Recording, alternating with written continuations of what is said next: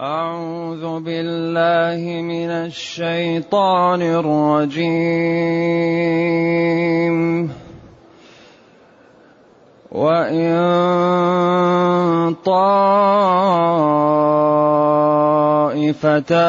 من المؤمنين اقتتلوا فأصلحوا بينهما. فأصلحوا بينهما فإن بغت إحداهما على الأخرى. فإن بغت إحداهما على الأخرى فقاتلوا التي تبغي. فقاتلوا التي تبغي حتى تفيء إلى أمر الله. فإن فاءت فأصلحوا بينهما. فأصلحوا بينهما بالعدل وأقسطوا. إن الله يحب المقسطين.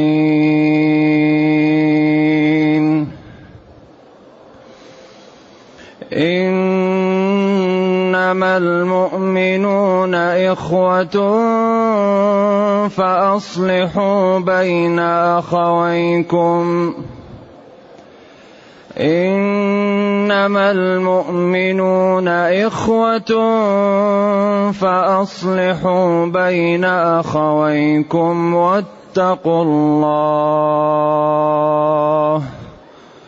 واتقوا الله واتقوا الله لعلكم ترحمون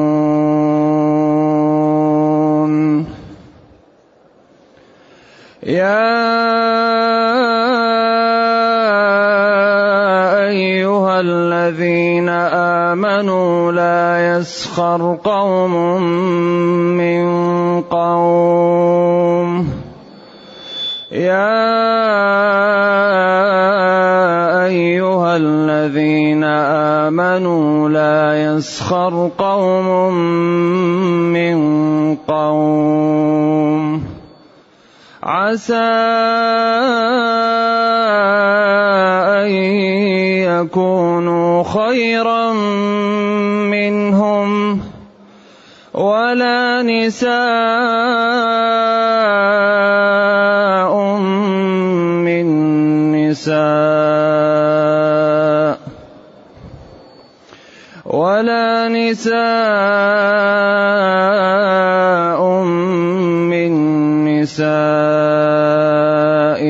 عسى أن يكن خيرا منهن. ولا تلمزوا أنفسكم ولا تنابزوا بالألقاب. ولا تنابزوا بالألقاب بئس الاسم الفسوق بعد الإيمان. بئس الاسم الفسوق بعد الإيمان. ومن لم يتب ومن لم يتب فأولئك هم الظالمون.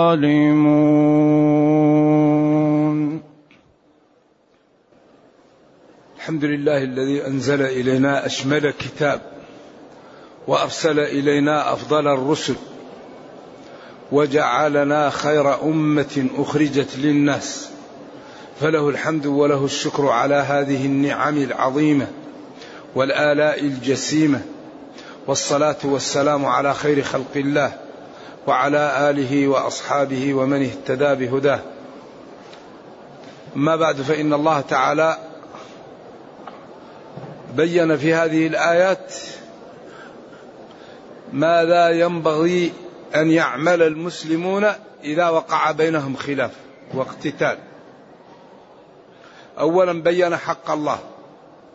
ثم حق النبي صلى الله عليه وسلم ثم التعامل مع الفاسق ثم كيف يتعامل إذا اختلف المسلمون فيما بينهم. لذلك هذه السورة تسمى سورة الآداب.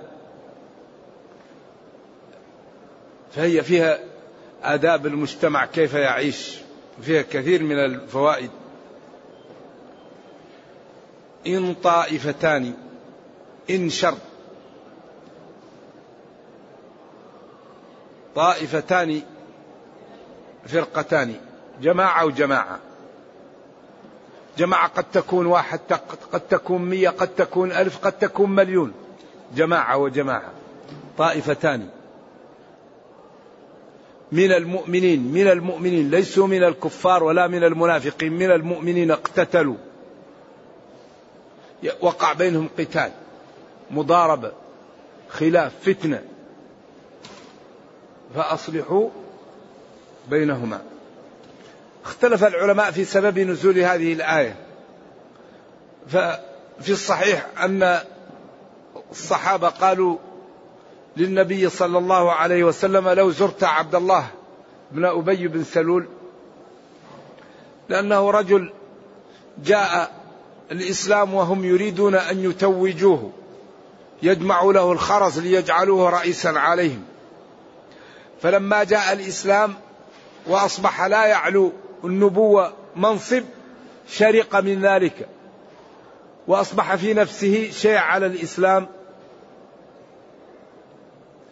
وأراد الصحابة أن يؤلفوه فقالوا للنبي صلى الله عليه وسلم لو زرت عبد الله.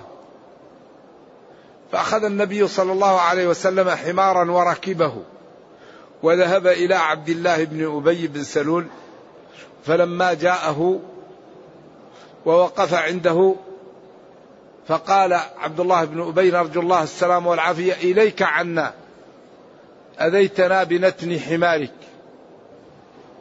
لا تغبر علينا. فقال له أحد الصحابة ويقال إنه عبد الله بن رواحة. قال له حمار رسول الله أحسن رائحة منك. فقام بعض أهل عبد الله بن أبي له وقام أهل هؤلاء له فوقع بينهم ضرب بالجريد والنعال فنزلت الآية وإن طائفتان من المؤمنين اقتتلوا وهذا في الصحيح يعني أنه جاءه وأنه قال له لا تغبر عليه وقع هذا القول الثاني أن رجلا من الأنصار كانت له زوجة وغضب عليها أو غار عليها وجعلها في علية غرفة فوق ومنعها من زيارة أهلها أو يأتوها أهلها. فأرسلت لأهلها وجاءوا بالقوة وأرادوا ينتزعها فحموا له أهله ووقع بينهم بعض المضاربة وبعض ال... فنزلت الآية لأجل ذلك. وقيل غير هذا. إذا هذا أصل فيما يقع بين المسلمين. هذه الآية هي الأصل فيما يقع بين المسلمين كيف يتعاملون معه. لأن هذا الدين كل مشكلة محلولة فيه. وبالأخص القضايا الكبرى التي تكون سبب في شق المسلمين وضعفهم. ولا يوجد شيء أضر على المسلمين من الخلاف. رقم واحد. في ضعف المسلمين الخلاف. لذلك قال وإن طائفتان جماعتان من المؤمنين لا من المنافقين ولا من اليهود ولا من النصارى ولا من المجوس ولا من بوذا من المؤمنين اقتتلوا وقع بينهم خلاف وعراك ومضاربة وقتال فأصلحوا بينهما أيتها الأمة. أصلحوا أمر للوجوب. أصلحوا. واجب أن نصلح بين المسلمين.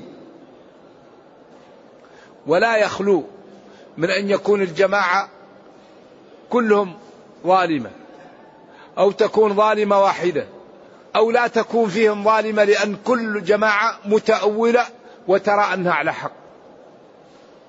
إذا إما أن تكون أن تكون الجماعتان ظالمتين أو تكون إحداهما ظالمة والأخرى مظلومة. أو تكون القضية مشتبهة كل جماعة ترى أنها على الحق عندها شبه المهم الله جل وعلا قال فأصلحوا بينهما. الصلح انتبهوا الصلح الصلح لا يكون إلا إذا جلس. المتخاصمان على طاولة المفاوضات. الصلح لا يكون إلا بالجلوس على طاولة المفاوضات. فيبين هذا حجته ويبين هذا حجته ويبين أدلته فيما قام به ويبين هذا أدلته. فحتما لا بد أن يظهر الظالم من المظلوم. بعدين فقاتلوا التي تبغي لأن بعد الصلح لا بد أن يظهر الظالم من المظلوم. إذا سمعت جماعة المسلمين أقوال هؤلاء وسمعت أقوال هؤلاء وعرض كل واحد منهم ما عنده على الكتاب والسنة حتما سيظهر ما لا الظالم من المظلوم. فإن كان لا ظالم فيهم حتما سيتفقون. إذا كان لا ظالم فيهم كل واحد يقبل الحق ويتفقون. لكن إن كان فيهم ظالم فيجب على الأمة أن ترد أن ترد الظالم إلى الحق وتأطره عليه أطرا. إذا ينبغي للأمة أن تحاول أن تزيل خلافاتها بالطرق التي تكون أقل خسارة. العقلاء إذا اختلفوا يزيلون الخلاف بأقل خسارة. ولا بد أن نشيع بيننا أن يكون حلنا لخلافاتنا حلا حضاريا حلا إسلاميا حلا لبقا حلا يكون فيه شيء من التنازل عن المال والجاه. وأكرر أن كل مشكلة وراها مال أو جاه. كل مشكلة تقع بين المسلمين وراها مال أو جاه. ولا يمكن أن يتفق المسلمون إلا بالتنازل عن شيء من المال والجاه. بدون التنازل لا يكون اتفاق. ولذلك ارتكاب أخف الضررين واجب. فأصلحوا بينهما. تعرض هذه حججها وتعرض هذه حججها وتأتي بما عندها وتأتي ما عندها حتما يظهر الظالم من المظلوم فقاتلوا التي تبغي. بعد الجلوس على المفاوضة والحوار لا بد أن يظهر الظالم من المظلوم فيجب عليك أيها الأمة ممثلة في قادتها من من من حكامها وعلمائها وأهل الحل والعقد فيها أن يأطروا هذا الظالم على الحق أطرا. ولذلك ورد في الحديث الصحيح انصر أخاك ظالما أو مظلوما. قال كيف ننصره ظالما؟ قال تمنعه عن الظلم. نصرك لأخيك أن تقول له لا ما يجوز لك هذا. هذا ظلم يا أخي حرام. هذا مال يتيم. لا لا لا تأكل مال اليتيم. هذا جار لا تأذي الجار. هذا عامل عندك لا تظلمه لا تعطيه حقه. هذا والدك لا تعقه. لا بد أن ننصر الظالم بأن نمنعه من الظلم ونبين له خطورة الظلم. هذا هو نصره.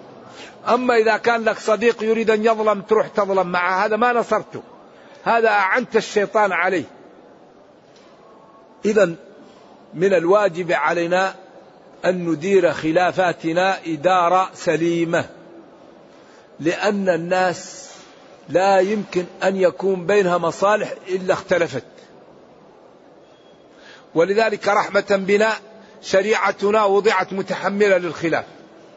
ما في شيء أهم من الشريعة ولا في شيء أعظم من شرع الله. وضع متحمل للخلاف. الكلمة لها بداية ولها نهاية ولها وسط. بعض الفقهاء يأخذ ببداية اللفظ. وبعض الفقهاء يأخذ بنهاية اللفظ وبعضهم يأخذ بوسط اللفظ والكل صحيح. كما قال تعالى محلقين رؤوسكم ومقصرين مقصرين. الشافعي رحمة الله عليه إمام الدنيا في اللغة وفي العلم وفي الفضل والنبل قال ثلاث شعرات تجزئ من التقصير. مالك إمام دار الهجرة يوشك أن يضرب الناس أكباد الإبل فلا يجدون عالما أعلم من عالم المدينة. قال لا بد من أخذ من الرأس كله. أبو حنيفة وأحمد على خلاف بينهما قال يكفي تقصير جزء من الرأس. إذا القرآن الشريعة متحملة للخلاف. فلا نضيق واسعا. لا نضيق واسع. الشريعة واسع وسهل. لا يوجد شيء أهم من الصلاة. هي عماد الدين. من تركها فقد كفر. من ترك الصلاة فهو مع فرعون وهامان وقارون. لقد رأيتنا وما يتخلف عنها إلا منافق معلوم النفاق. قال مالك وقال الشافعي وقال قبلهم أبو حنيفة رضي الله عنهم من أكل لحم الإبل فلا يلزمه الوضوء. لا يلزمه وضوء أبدا. يأكل لحم الإبل ويقيم ويصلي. قال الإمام أحمد وجماعة من العلماء من أكل لحم الإبل واجب عليه الوضوء. وكل منهم استدل بنصوص وكل منهم فهم. فأحمد رضي الله عنه وعن جميع الأئمة استدل بقوله أنا توضأ من لحوم الغنم؟ قال إن شئت. قال أنا توضأ من لحوم الإبل؟ قال نعم.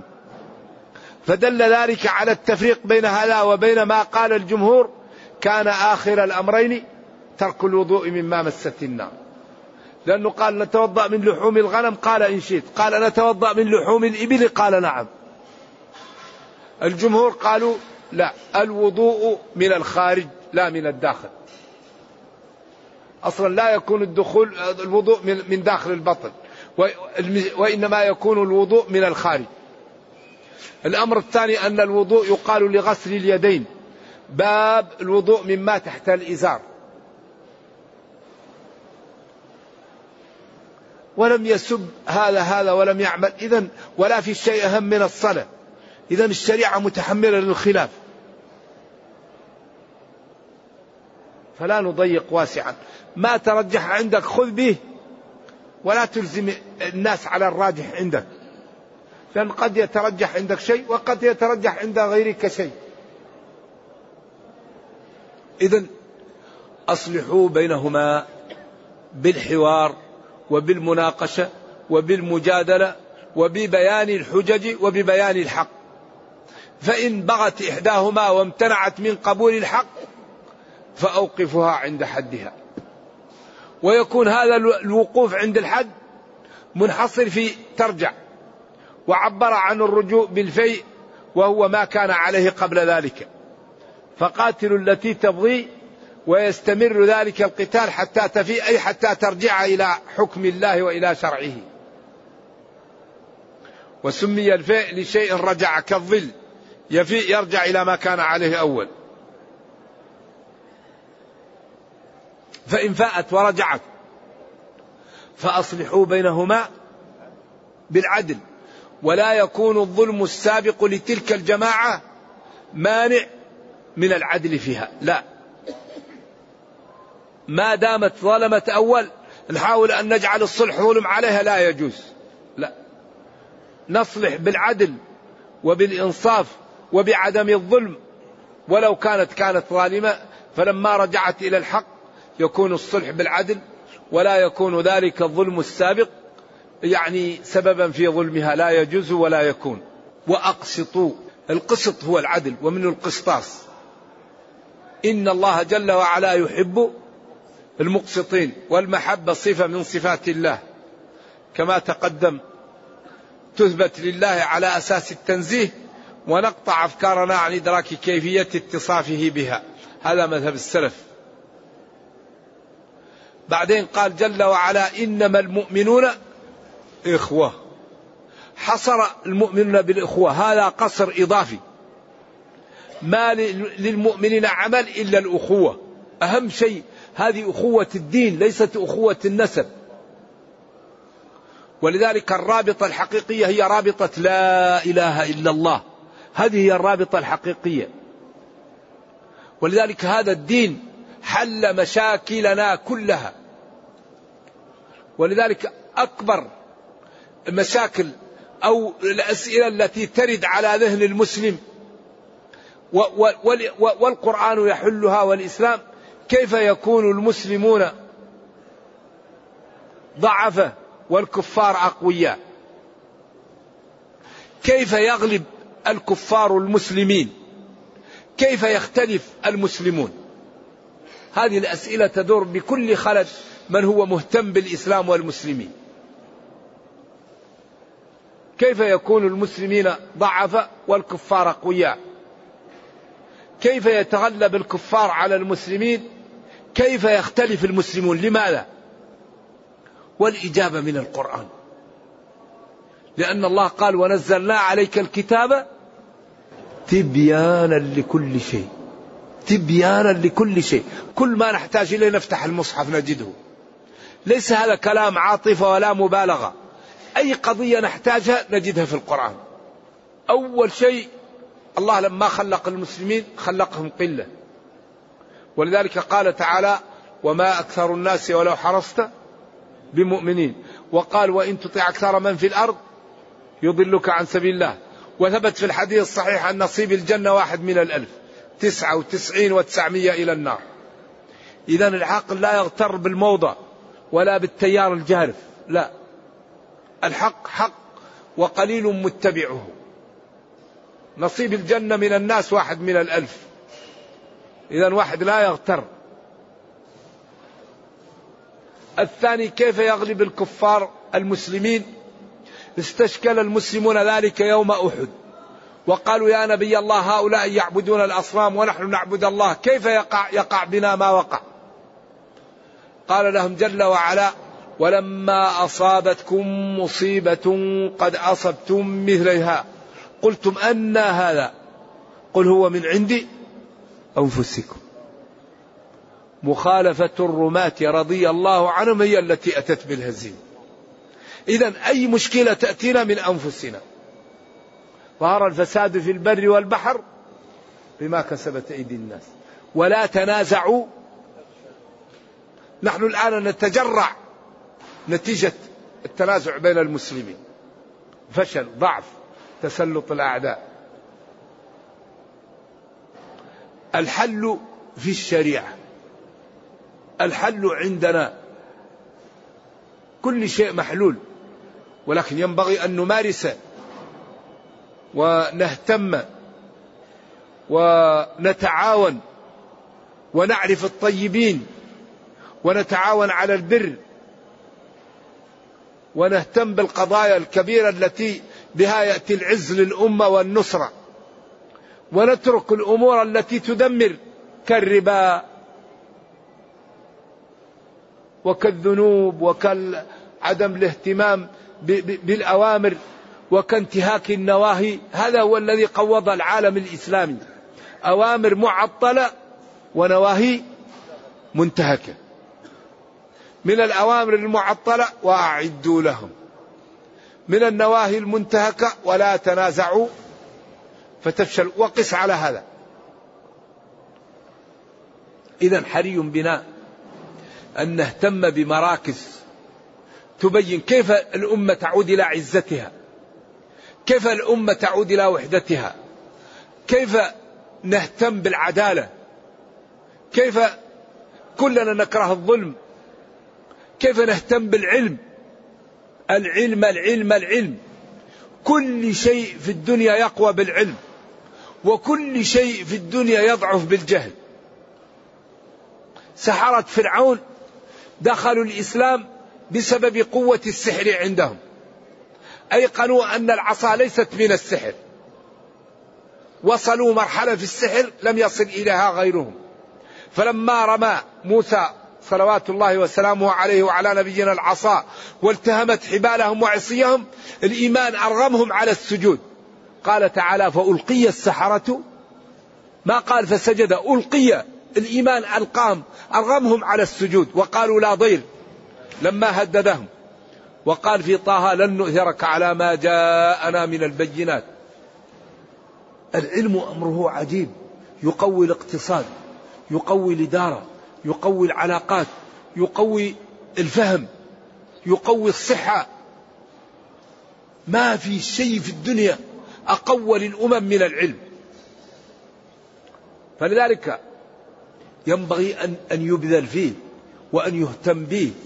وأن يصرف فيه المال والوقت حتى تزدهر الأمة وتقوى. ولا يوجد شيء أقوض للأمم من الجهل. الجهل يهدم بيت العز والشرف.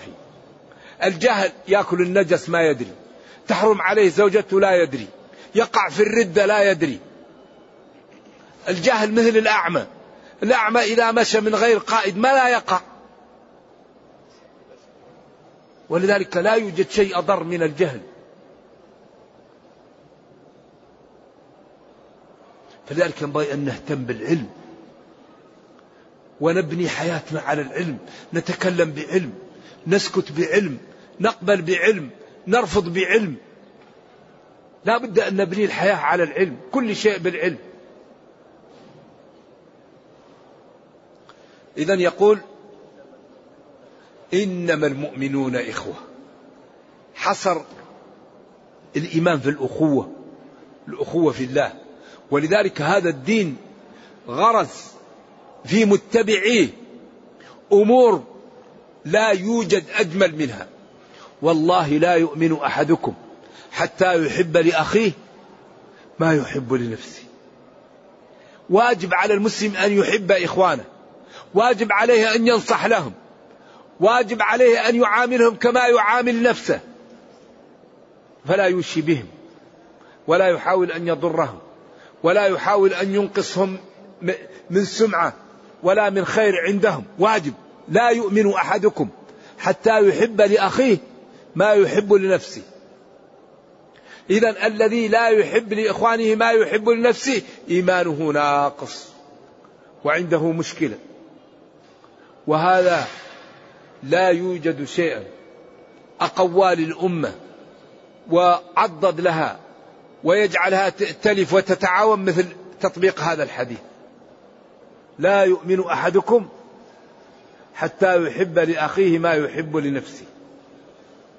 أما واحد يحب لنفسه الخير ويكره لإخوانه الخير هذا إيمان ناقص هذا مريض. والذي يرى انه الله يده ملآ سحاء يرى أنه إذا رأى إخوانه عندهم الخير هذا ينقصه عليه هذا جاهل. الله يغني الخلق جميعا وما من دابة في الأرض إلا على الله رزقها.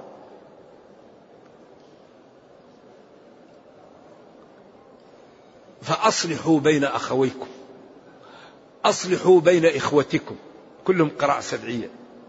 بين أخويكم هذا وهذا أو بين إخوتكم المختلفين. وهذا أيضا أمر للوجوب. واتقوا الله لعلكم ترحمون. اجعلوا بينكم وبين عذاب الله وقاية بتقواه ليرحمكم. ولذلك بعد هذا أمر بتقوى الله لا يكون الصلح مجحف. لا يكون هذا قريبك تريد أن تجر له شيء صديقك لا. اتقوا الله في الصلح وفي كل شيء. لعلكم بتقواكم ترحمون لأن أكبر ما يرحم الناس تقوى الله.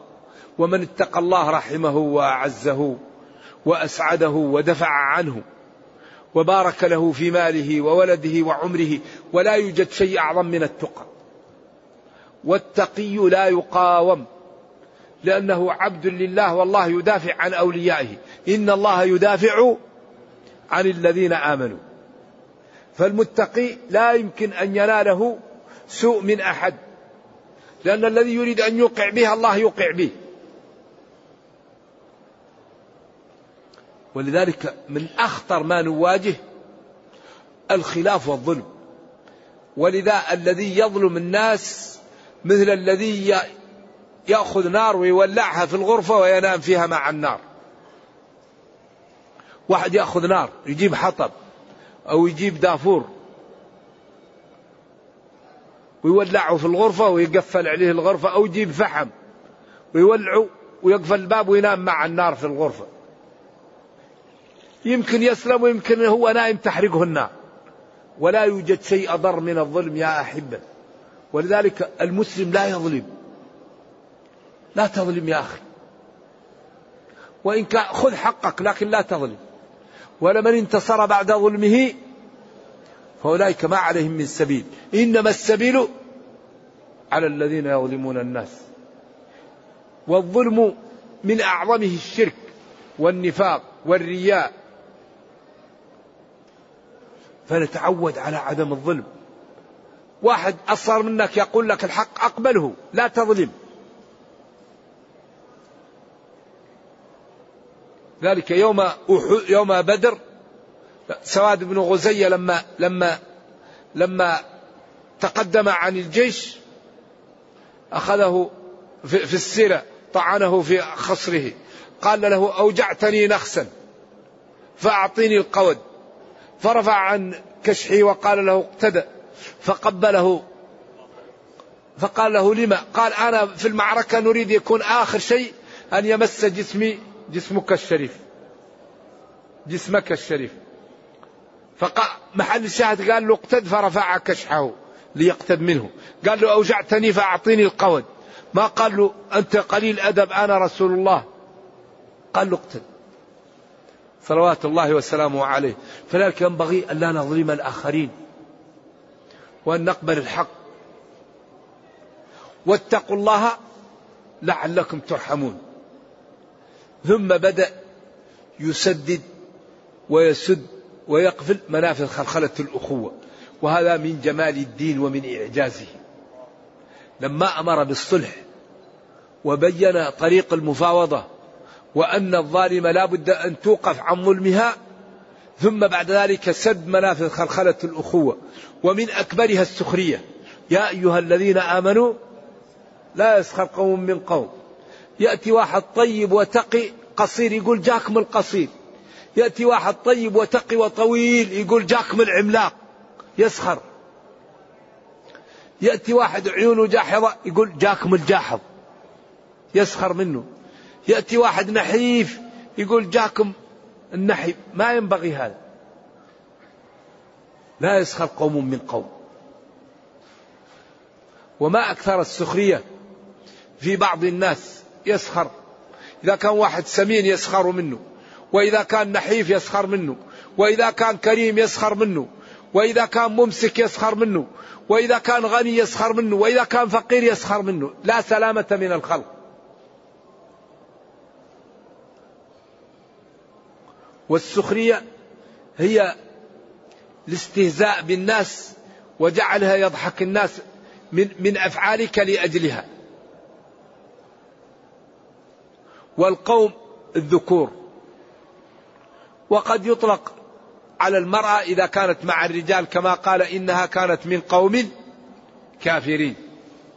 واختلفوا في الجمع المذكر السالم. هل تدخل فيه النساء أو لا تدخل؟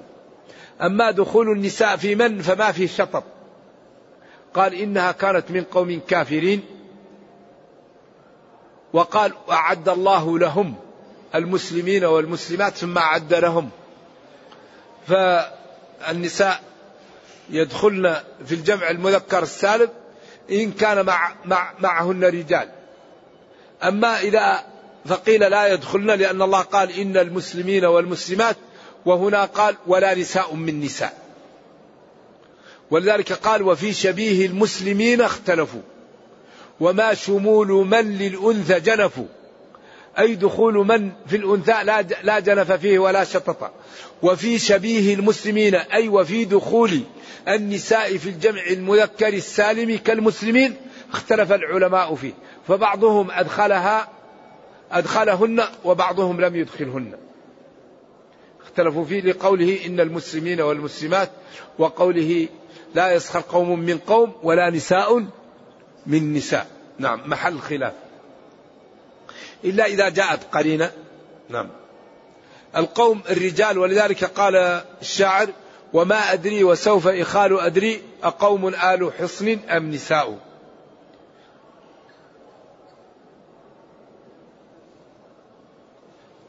ولا نساء من نساء. هذا في إشباع. عسى أن يكن خيرا منه لا يسخر قوم من قوم عسى أن يكونوا خيرا منهم. يعني في الغالب أن الساخر يكون أفضل منه المسخور منه. لأن السخرية هي نقص في الدين وفي المروءة واحتقار للآخرين. ومن يفعل هذا في الغالب يكون غيره أرفع منه. لأن الذي يسخر من غيره هذا نقص في المروءة وفي الدين وفي ضمنه تعالي على الآخرين. عسى من الله واجبة أن يكونوا خيرا منهم أي يكون المسخور منهم خير من الساخرين. ولا نساء من نساء. عسى أن يكن الساخرات خير منهن المسخور بهن.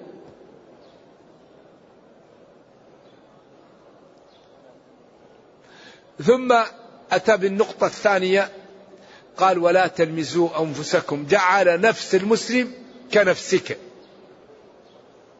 فإذا لمست أخاك كأنك لمست نفسك كما قال ولا تقتلوا أنفسكم. وقال ولا تؤتوا السفهاء أموالكم أي أموالهم. فجعل نفس المسلم نفسك.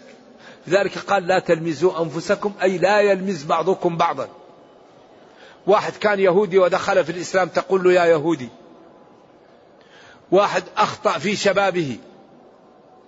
تقول له يا زاني مثلا نرجو الله السلام والعافية. أو أخطأ وسرق. تقول له يا سارق تاب وانتهى. تلمزه بما حصل منه وتاب منه. أو شخص يكون مثلا أعمش أو أعرج. أو أعور أو أفطس.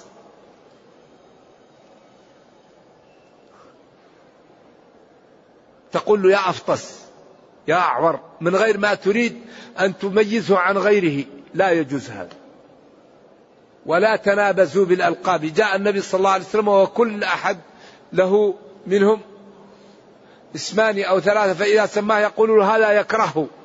فنزلت ولا ولا تنابزوا بالألقاب. والنبز هل باللسان أو بالعين أو بالأصبع؟ نبزه إذا دعاه.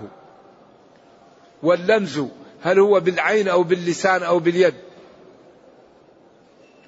بئس الاسم وهو التنابز بالألقاب الفسوق فعله وتعاطيه فسوق. بعد أن يدخل الإنسان في الإسلام لا ينبغي له أن يتعاطى هذا ولا أن يعمل به. ومن لم يتب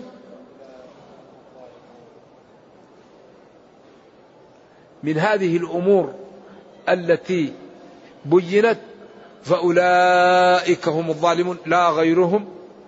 ونكمل آه، المنافذ التي سدها الإسلام بعد الأمر بإصلاح بين المسلمين. نرجو الله جل وعلا أن يرينا الحق حقا ويرزقنا اتباعه وأن يرينا الباطل باطلا ويرزقنا اجتنابه وأن لا يجعل الأمر ملتبسا علينا فنضل. اللهم ربنا آتنا في الدنيا حسنة وفي الآخرة حسنة وقنا عذاب النار. اللهم اختم بالسعادة آجالنا وأقرم بالعافية غدونا وآصالنا واجعل إلى جنتك مصيرنا ومآلنا يا أرحم الراحمين.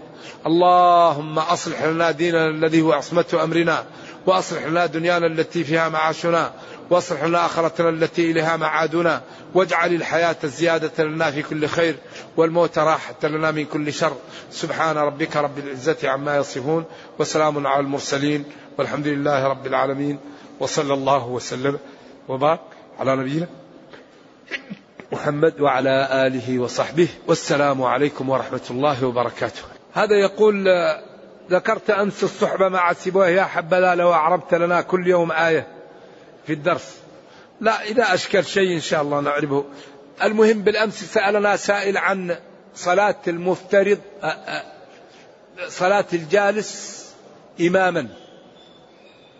هذه للعلماء فيها ثلاثة أقوال وفيها حديثان. واختلف العلماء فيها بسبب الأدلة فيها. ففيها حديث عن عائشة وفيها حديث عن أنس وفيها خلاف. فمالك يرى أنها تبطل. إذا صلى المأموم وراء الإمام سواء كان المأموم واقفا أو جالسا والإمام جالس بطلت عليه.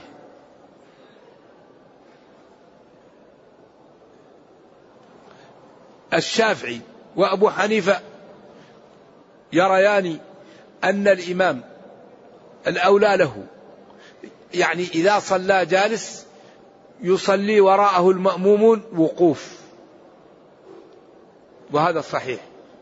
أحمد له روايات وقال إذا صلى الإمام جالس صلى المأمومون جلوس وراءه. واستدل وإذا صلى جالسا فصلوا جلوسا أجمعون. ورد حديث لا يصلي أحد جالسا بالناس بعدي وهذا لا يصح. إيه، أثر لا يصح. إذا المسألة فيها خلاف والأمر فيه سعة. فمن صلى فلا غبار عليه ومن لم يصلي فلا غبار عليه والشريعة تتحمل الجميع. إلا أن الإمام أحمد فرق بين الإمام الراتب وغيره. فقال الإمام الراتب يصلى به وهو جالس وينبغي له أن يستخلفه. فإن لم يستخلف جازت الصلاة معه. أما غيره فلا ينبغي أن يصلي بالناس. نعم. وسبب الخلاف وجود الآثار المختلفة في ذلك. نرجو الله جل وعلا أن يوفقنا. وهل الحديث منسوخ أو غير منسوخ؟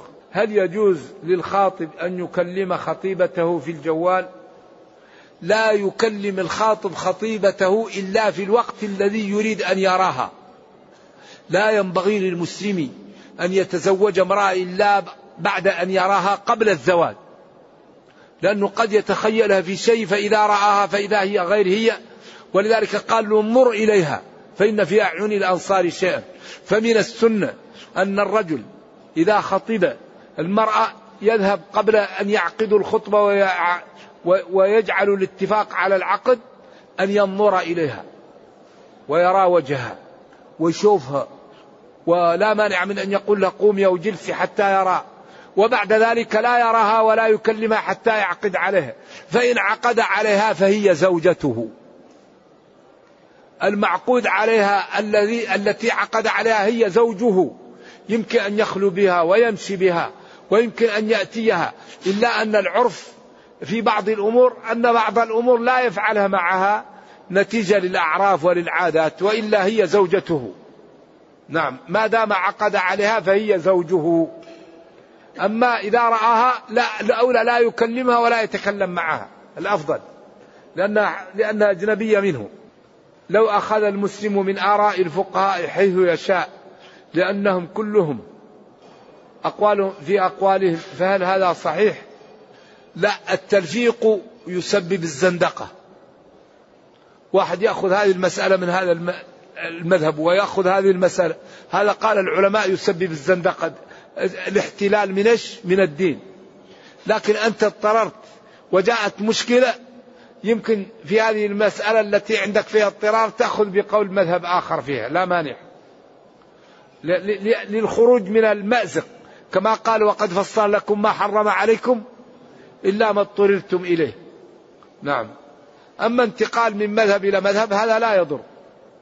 وإن كان و و فقد انتقل الطحاوي من مذهب الشافعي إلى مذهب الأحناف وانتقل من دقيق من مذهب مالك إلى مذهب الشافعي وانتقل بن مالك وكثيرا ما ينتقل واحد من مذهب إلى مذهب ولا غبار في ذلك. وكل المذاهب إن شاء الله هي مذاهب خير وخصوصا المذاهب الأربعة.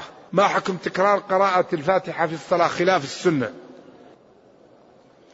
هذا يسأل سؤال جيد يقول طائفتان من المؤمنين يعبر القرآن عن الطائفة بأن أبي وهم منافقون بالإيمان فقوله تعالى من المؤمنين لأن الذي قاتل ليس هو عبد الله وإنما قاتل قومه من المؤمنين جماعته. ولذلك سعد بن عبادة قال له لا تقدر. قال له يأمرني رسول الله وأقدر ولا تجادل عن المنافقين. نعم. هذا البيت ظاهر إنه مكسور. نطق اللئام فمن يقول ومن؟ سبحانك اللهم. لا لا هذا ما هو بيت. هذا يبقى لك تعرضه على الخليل. أيوه ما ظاهر إنه مكسور. ما الفرق بين القسط والعدل؟ أقسط إذا عدل وقسط إذا جار. أقسط إذا عدل. وقسط إذا جار. وأما القاسطون فكانوا لجهنم حطبا. وأقسطوا إن الله يحب المقسطين. فالإقساط هو العدل والقسط هو الظلم. والقسط والإقساط والعدل يتقاربان من بعض. وبإمكانك أن تعود إلى الفروق. الفروق اللغوية. لأبي هلال أو لغيره لأن الكلمات تكون قريبة من بعض لكن بينها فروق. نعم. ولذلك هل في اللغة ترادف أو لا يوجد فيها ترادف؟ هذا يبحث في كتب أصول اللغة الاشتقاق كالمزهر للسيوطي وكالاشتقاق لابن دريد فإن كتب تبحث عن هذه الأشياء. ما معنى قوله الزاني لا ينكح إلا زانية أو مشركة؟ هل هذه الآية من المتشابهات؟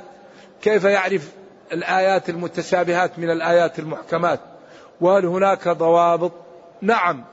القرآن على أربعة أقسام. قسم لا يعذر أحد بجهله به. ولا تقربوا الزنا وبالوالدين إحسانا. ذروا ما بقي من الربا. فلينفق ذو سعة من سعته. ومن قدر عليه رزقه فلينفق مما أعطاه الله مما أتاه الله. لا يكلف الله نفسا الا هذا لا يعذر أحد بجهله لأنها فروض عين. قسم تعلمه العرب من لغتها. كالسارب والرغام والدسر والشوا والإل والحرب. كلمات تعرفها العرب من لغتها. وقسم تعلمه العلماء. كلا يضركم من ضل إذا اهتديتم. فمن تعجل في يومين فلا إثم عليه ومن تأخر فلا إثم عليه. وقسم لا يعلمه إلا الله. والزاني لا ينكح إلا زانية. هذه الآية من أكثر آيات القرآن إشكالا. ولا يزول الإشكال إلا بحمل المشترك على معنييه. فالنكاح يقال للوطء والنكاح يقال للعقد. فيزول الإشكال بحمل المشترك على معنيه لأن سبب النزول في هذه الآية يدل على أن النكاح حين المقصود به العقد. وسياق الآية يدل على أن النكاح المقصود به الوطء فتبقى الآية فيها إشكال. سبب نزولها يدل على العقد وسياق الآية يدل على الوطء فيبقى فيه نوع من إيش؟ من الإشكال. فلا يزول إلا بحمل المشترك على معنييه. وهو أن يكون الزاني لا ينكح إلا زانية ينكح هنا بمعنى يتزوج أو مشركة بمعنى يطأ ويزول الإشكال ويخف. وضح ولا لا؟ فيكون الزاني لا ينكح إلا زانية هذا بمعنى يتزوج. لا يتزوج الزاني إلا بزانية. أو لا ينكح يطأ إلا مشركة لأنه لا يجوز له التزويج بالمشركة لكن هو يعمل الزنا ولا يجوز. وحرم ذلك على المؤمنين الزنا ونكاح الزواني عند بعض العلماء. والآية فيها إشكال ومن أراد الاستزادة فليرجع إلى الجزء السادس من أضواء البيان في أوله في سورة النور.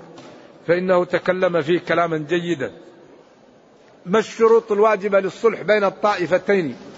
خصوصا أن كثير من المصلحين فيهم ربما لمصلحة أول شرط العدالة. والعقل والتجرد. يكونوا الذين يصلحون ناس عقلاء وعندهم عدالة وتجرد إذا كانوا عقلاء وعندهم عدالة وتجرد يفهموا الذين بينهم يعني القتال خطورة الخلاف بين المسلمين. لأن الخلاف لأجل مصلحة ولا توجد مصلحة أعظم مما لا يختلف المسلمون. لأن أي خلاف بسبب مصلحة.